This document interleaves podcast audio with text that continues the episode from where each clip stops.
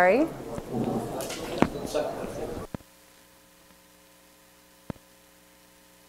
And uh, CSIS Pertamina Banyan Tree Leadership Forum today. Um, the Banyan Tree Leadership Forum that is supported by Pertamina is Washington's premier platform for Southeast Asian leaders to engage the Washington, D.C. policy community. And I'm very pleased today to welcome Indonesia's Minister for Energy and Natural Resources, Ignasius Jonan, to deliver keynote remarks. I'm also thrilled to have uh, Pertamina acting CEO Nicke Widyawati here today. Pertamina's support for this forum and other work here at CSIS are ensuring that Indonesia and Southeast Asia are central to how Washington thinks about the Indo-Pacific region. And I also just wanted to quickly acknowledge uh, many important friends we have with us here today, including former ambassadors to Indonesia, uh, Bob Gelbard, and I think Bob Blake may be here. Oh, there's Bob Blake. Um, we have the president of the United States Indonesia Society, Ambassador David Merrill. And um, I don't know if we have Ambassador Ted Osius with us today. He's not here. Okay. Uh, Minister Ignasius Jonan is Indonesia's Minister for Energy and National Resources, which is a critical post uh, given Indonesia's vast natural resources. This is Minister Jonan's second cabinet posting under President Jokowi, having led the Ministry of Transportation from 2014 to 2016, where he was central to the president's push to expand the country's infrastructure. Prior to that, from 2009 to 2014, Minister Jonan served as President Director of Kereta Api Indonesia, the national railway company. In this role, he rose to national prominence by leading a dramatic transformation of the country. And Minister Jonan is no stranger to the United States. He is the product of several of the U.S.'s finest institutions, including receiving his master's from the Fletcher School of Law and Diplomacy. I'm sorry we're, we a little delayed starting our program today. We wanted to uh, upload a presentation that Minister Jonan will, will give and uh, present today, and that just took us a little bit of time. So sorry for the delay. But without further ado, please join me in welcoming Minister Jonan.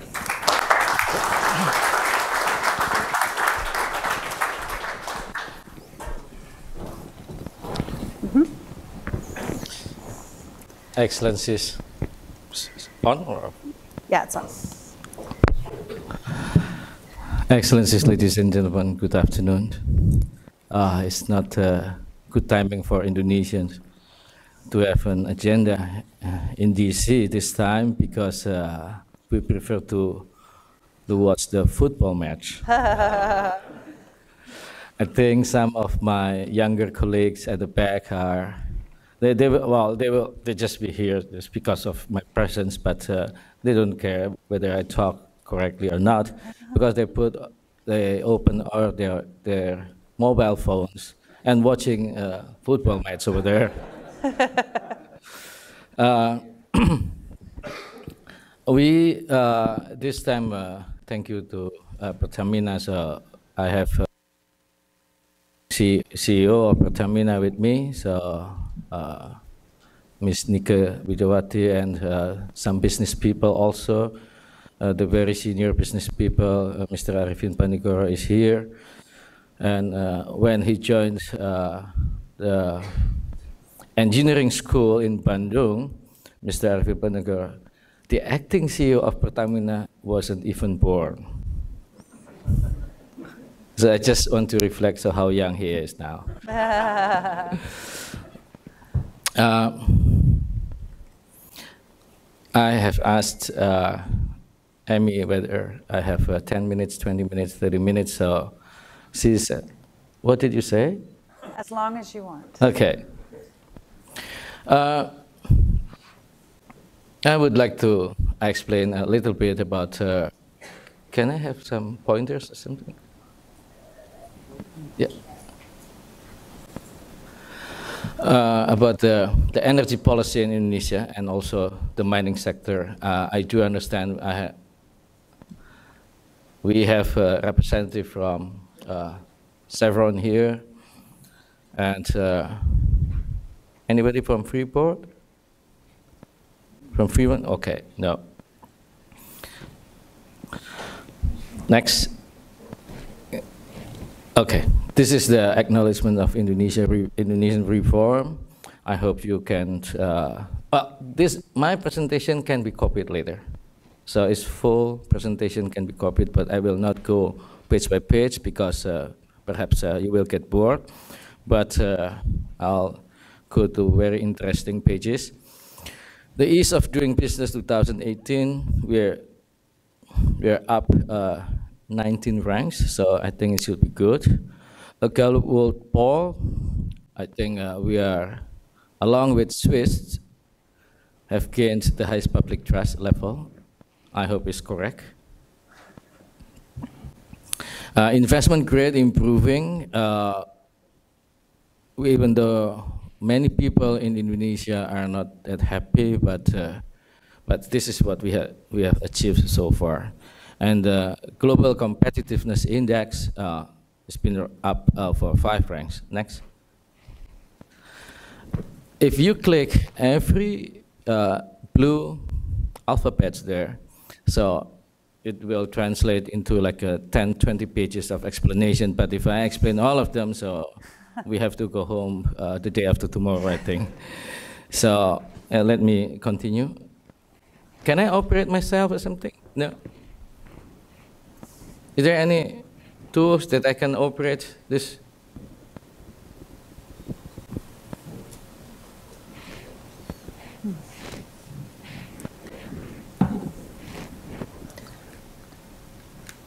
Oh. Ah. Advanced. Okay.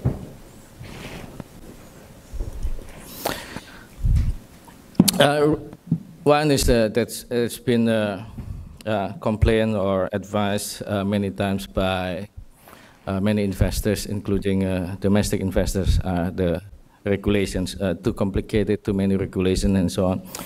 my president has instructed many times to reduce the regulations, and we did uh, my agency did uh, cut, uh, I think, almost, I think at least 40% to 50% of the existing regulations. So, but sometimes my colleagues in the cabinet, so other other ministers ask me, how do you do it? I, I just ask my people to cut it off. But it's not easy because oil and gas, uh, mining sectors as well. All extractive sectors are multi-agencies uh, uh, regulatory uh, complex. So we have to pursue to the environmental ministry and some other ministries to support this idea.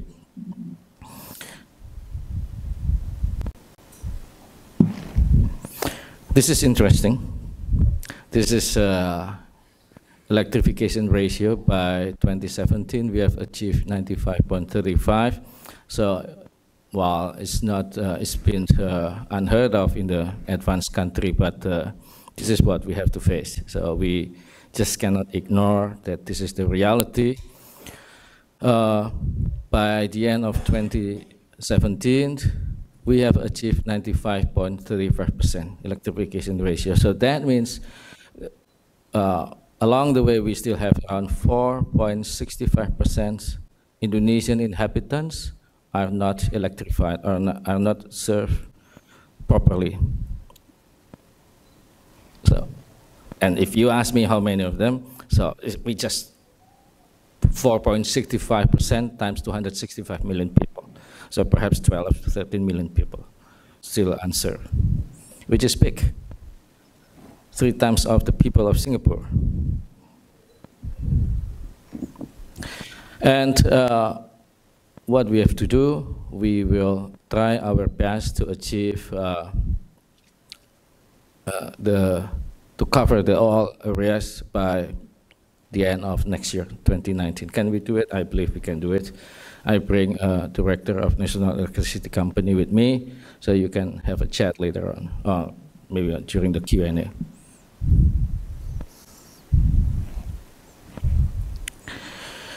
This is an efficient solar powered uh, lighting program. So we put a rooftop solar panel to every household that have not been served by the grid.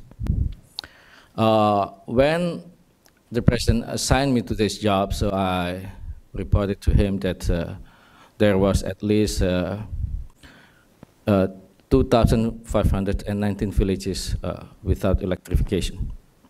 Well, in addition to another perhaps 10,000 that are being served by electricity poorly.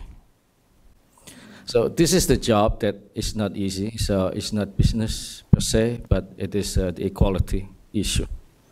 It is the equity issue that has to be accomplished. What is the impact?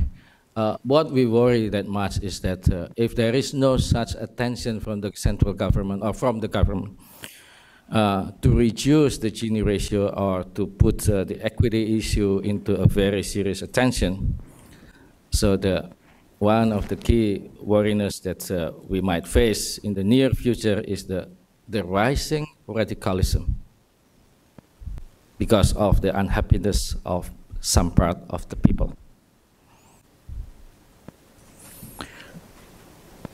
But uh, we'll try our best. We believe that uh, we can accomplish the 2,500 villages with electrifications by the end of uh, next year.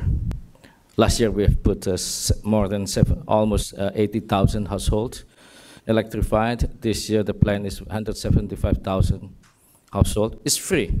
We just put the rooftop uh, solar panel, we put the electrification, and that's it. We don't try to collect the money from them. No.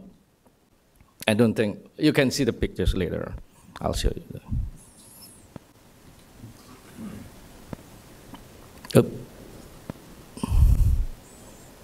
This has also been uh, interested by uh, one or two U.S. Uh, uh, corporations that try to also help to make electrification in Papua. So you can copy later maybe, but because this is the summary of the regulation and so. on. But openly, as, as I said, so we are open. We do not make a limitation that whether a state control institution is the only institution that can provide the electricity, but the private sector can also make a business provide the electricity to the public with an approved tariff. The tariff has to be approved. Who will approve the electrification tariff in Indonesia? By law, is this gentleman, the only person. Well, of course, I have to consult the president. This uh, oil and gas uh, for people who are in the upstream oil and gas business. So uh, perhaps, uh, well, we have shook the world uh, a little bit when I joined this organization. As Amy said, that I came from transportation, so and prior to that, I ran the railways. So, so the railways man is generally known as very stubborn. And uh, you can ask Ambassador Blake about me a little bit later, maybe. And but so far, what we want to put in the oil and gas is to make uh, this industry or this sector or these uh, activities is as competitive as possible. Uh, this morning, I attended the ministerial and CEO uh, meeting for the gas, uh, chaired by Secretary Perry. And uh, it seems to me that this industry, oil and gas industry, has to be more competitive compared to what they have done before. So there is no such, uh, they charge whatever they like, and they can sell it to the people whatever they want. No. So, because they are competing with the renewable energy, some other sources of energy as well.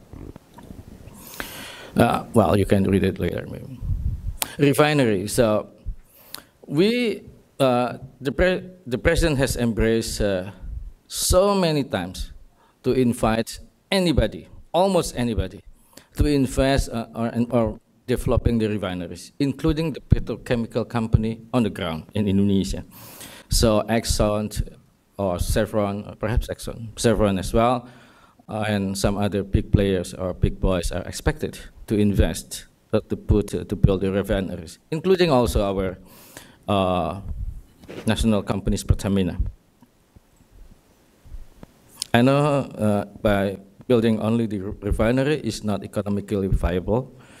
So it has to be followed up by the downstream by making the petrochemical businesses, which is okay. Oop. Is that all?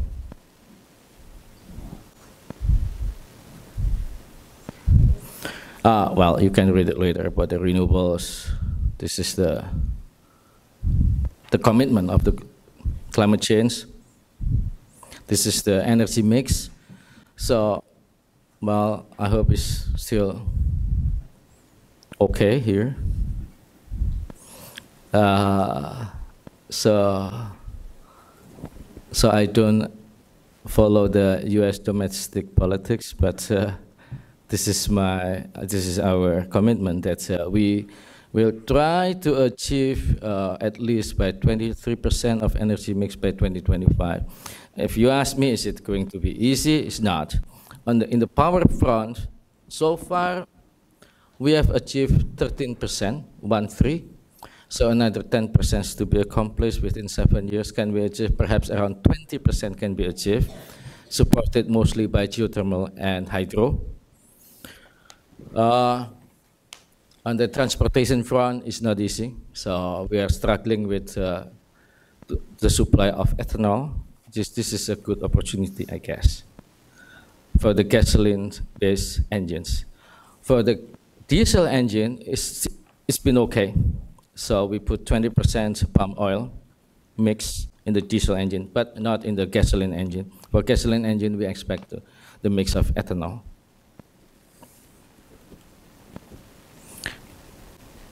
We also have uh, this toy, the wind power. It's been commissioned lately. Small, 75 megawatts in the southern Sulawesi. So another two are being made, one in the Jeneponto area in southern Sulawesi, and another one is in Tanah Laut in southern Kalimantan. Uh, the last two are with uh, GE technology.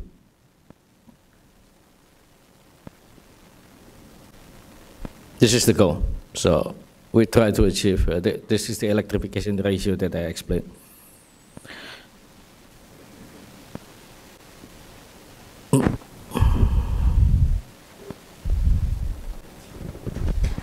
I think you can copy later this one.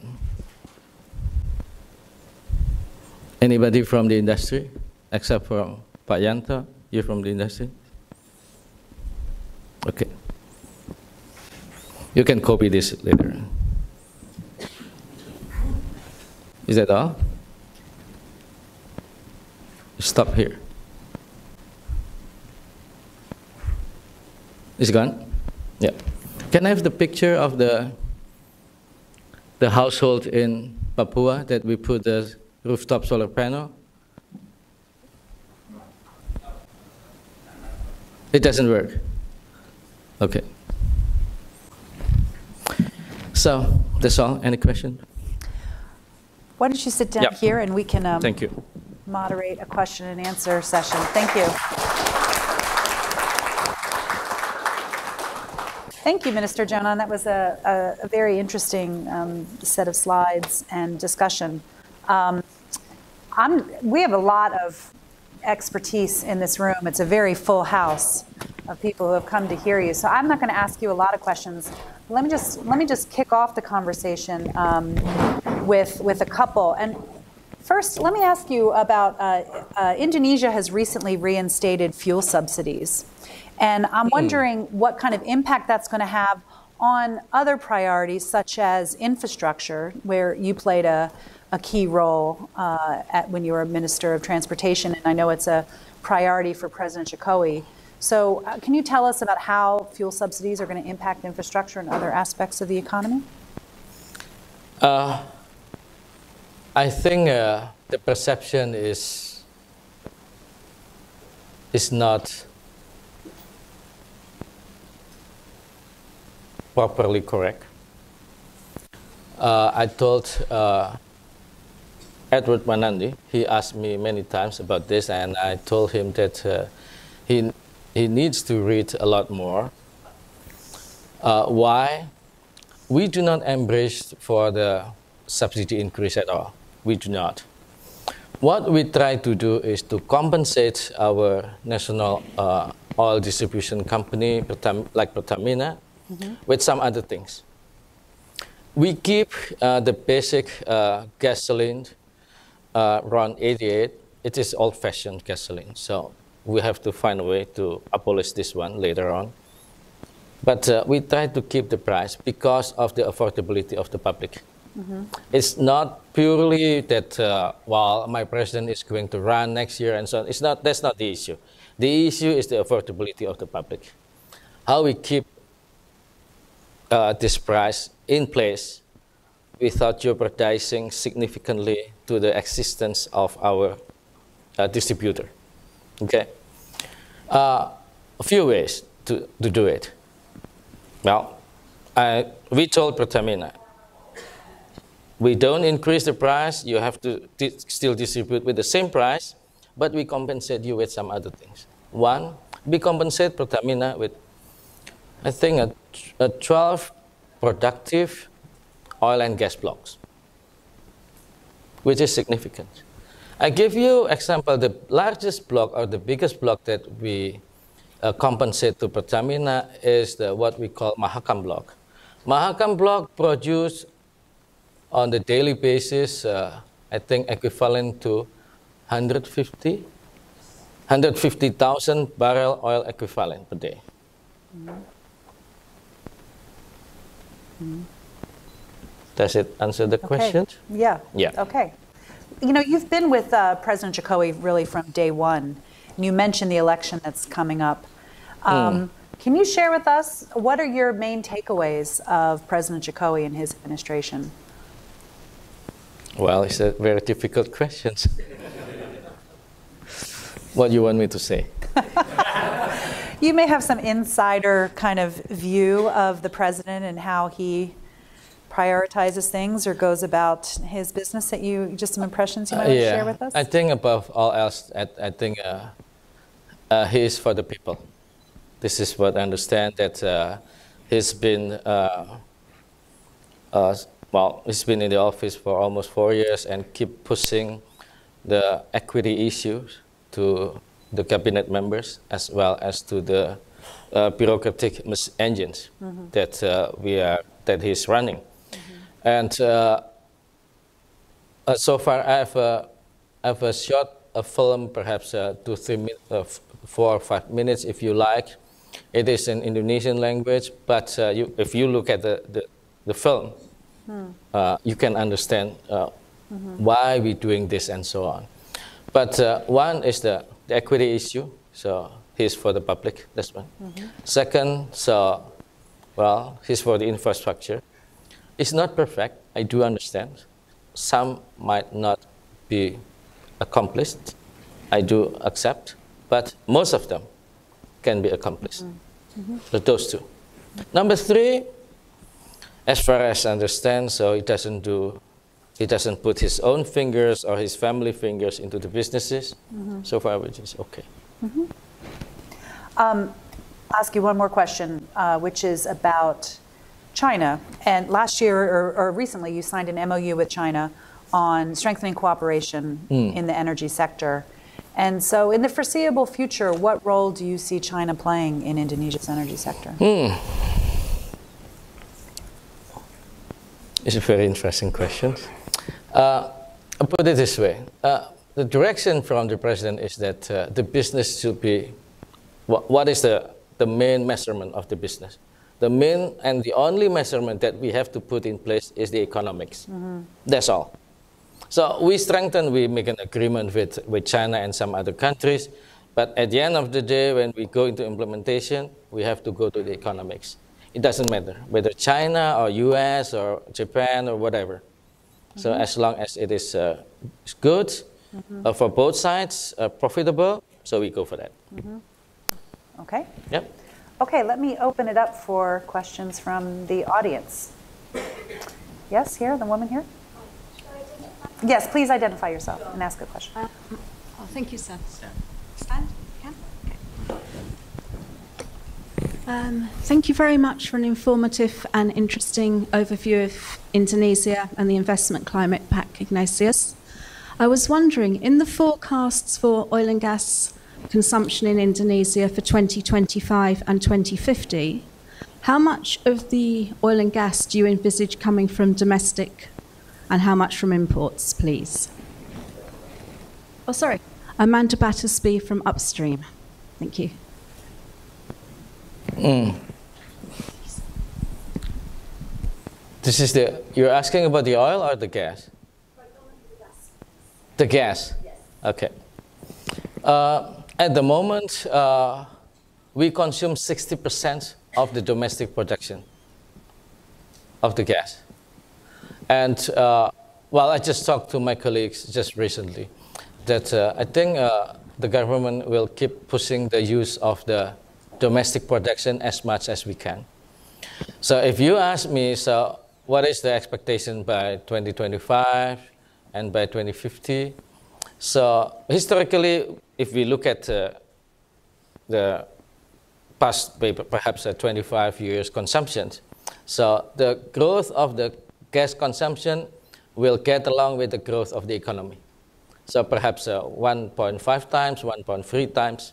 So let's assume that uh, if the GDP growth uh, is 5%, so I think the consumption of the gas might go up by like between 6% to 7%. Yep. Um, next, we have Ambassador Blake, all the way in front here. Uh, Minister, I just. Can you just wait for the microphone? Thanks. You don't need. Yeah. Minister, you, you've been very active, as Amy said, both in developing the railway network and now the, the entire energy infrastructure. It's sort of an article of faith among economists that uh, if you invest in infrastructure, that that's going to have an impact on growth. And yet, growth has remained pretty stable at about five or so percent, maybe a little bit more. When do you expect all of these infrastructure investments to actually begin to kind of boost growth? And do you, do you have a sense of that? Mm. It's a good, very good question. It's unfair because it's, it used to be in Jakarta for many years.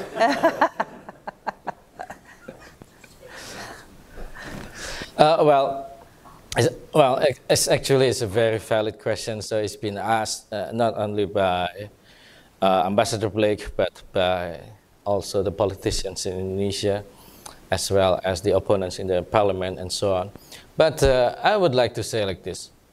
So some of them, perhaps uh, one third of them, I might say, will start producing when it is commissioned.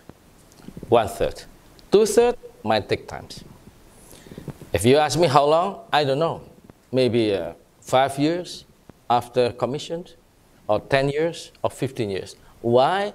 Because perhaps two-thirds of the infrastructure that are or that have been built for the past four years are located in the very low economic growth area. But the question is, if we do not build it now, then when? I believe Ambassador Blake uh, been to Papua before, a few times, I guess. So if you travel to Papua, so many complaints about the infrastructure, many unhappiness.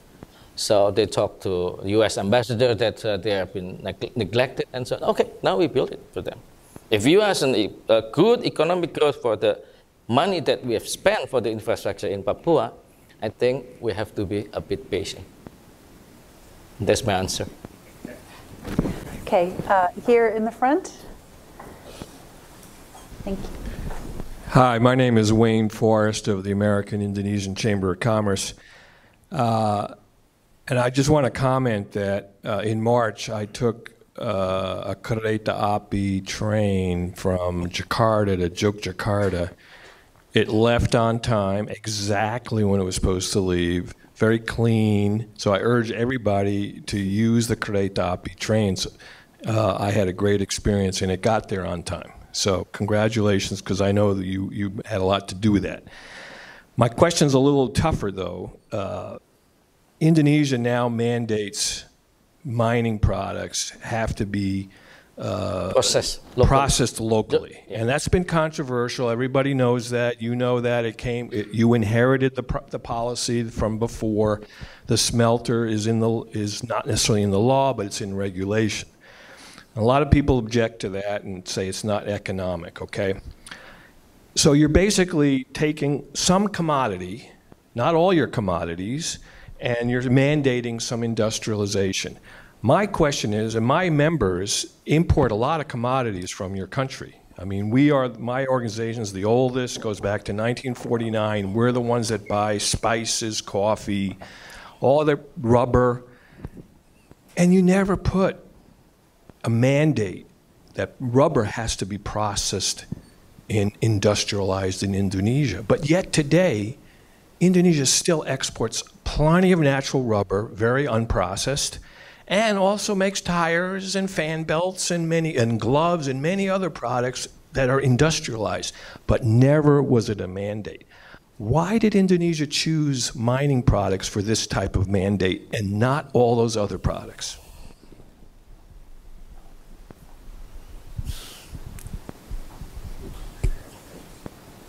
Okay. You're not representing uh, Freeport, right? Well, I have other members, not just Freeport. Okay. Okay, not just about Freeport. Okay. It is uh, by mining law. It's mandated by mining law, uh, crafted in uh, 2009. Uh, if you ask me why, the, well, my honest answer is that uh, that's the, the that's the law. But wasn't there some idea to change the law a couple years ago, uh, amend the law, uh, understanding some of the realities that uh, people were presenting in front of the government? Well, uh, there is uh, an initiative from the parliament uh, currently to amend the law. But I don't think it can take place before 2019. You don't ask my personal opinion on this, right? You do not. I would love to hear any opinions, personal, government. Uh, we're, we can be off the record. Amy, you can tell us whether or not this, is, this part is on the It record. is on the record because we are live streaming, I believe. So I, we can't pause and do a quick, uh, quick off the record session. But, um, but I think the answer is clearly politics that I'm hearing. Uh, yes, sir. Okay, sure. Uh, hello, Minister. Good morning. Uh, my name is Gerald Hank. I come from Boston, Massachusetts. There's no question from your, from your presentation that uh, with solarization of all Indonesia, the economic progress is going to be great.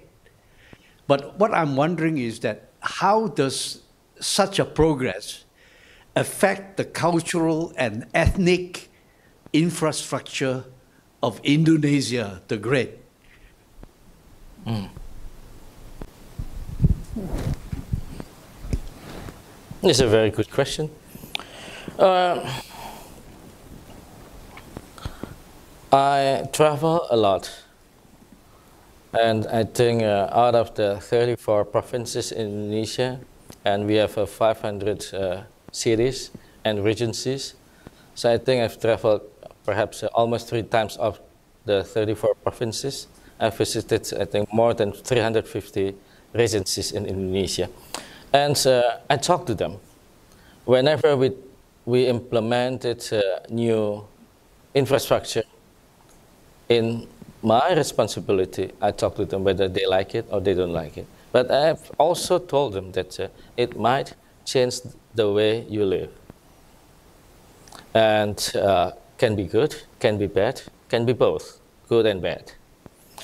I give you example of the lightings in the far away remote areas, in those very isolated villages. I told them, if you get electrified, the life will completely change.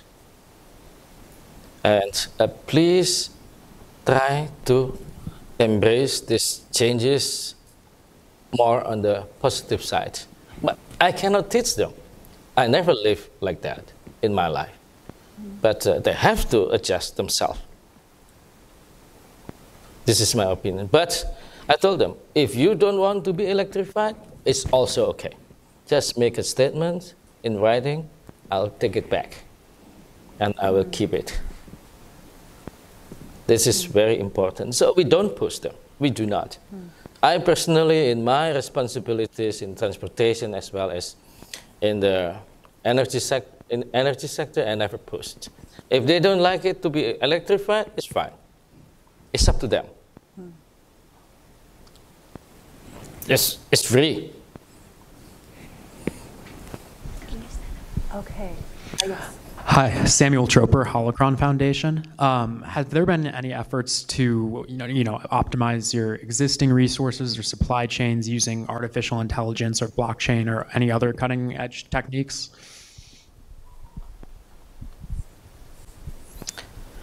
Uh, well, uh, I think they do.